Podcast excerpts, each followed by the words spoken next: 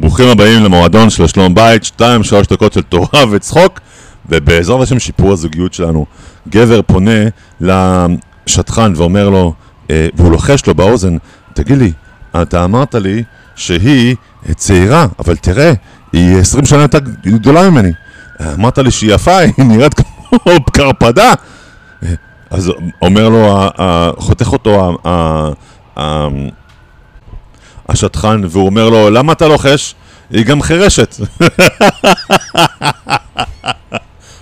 זה מה שאנחנו מדברים עליו היום, הציפיות והמציאות, אוקיי?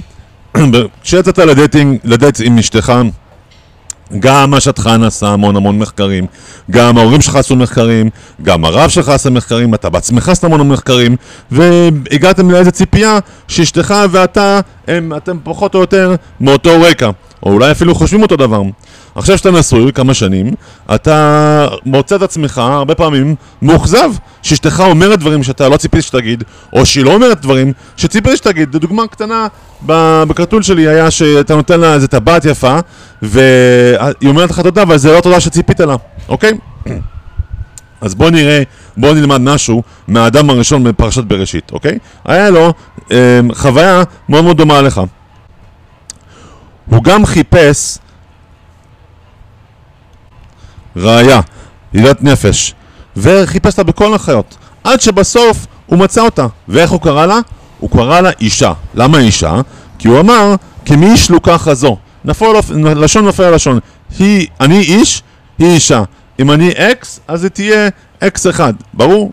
אבל יותר מאוחר, הוא משנה את השם שלה לחווה. למה הוא משנה את השם שלה? כי הוא רואה שהיא בכלל לא כמותו. היא יצור אישיות לגמרי אחרת. התסכול, אכזבה, זה הרווח, זה ההבדל, ההפרש בין המציאות לציפייה שלך. את המציאות אתה לא יכול לשנות, אבל ציפיות אתה כן יכול לשנות.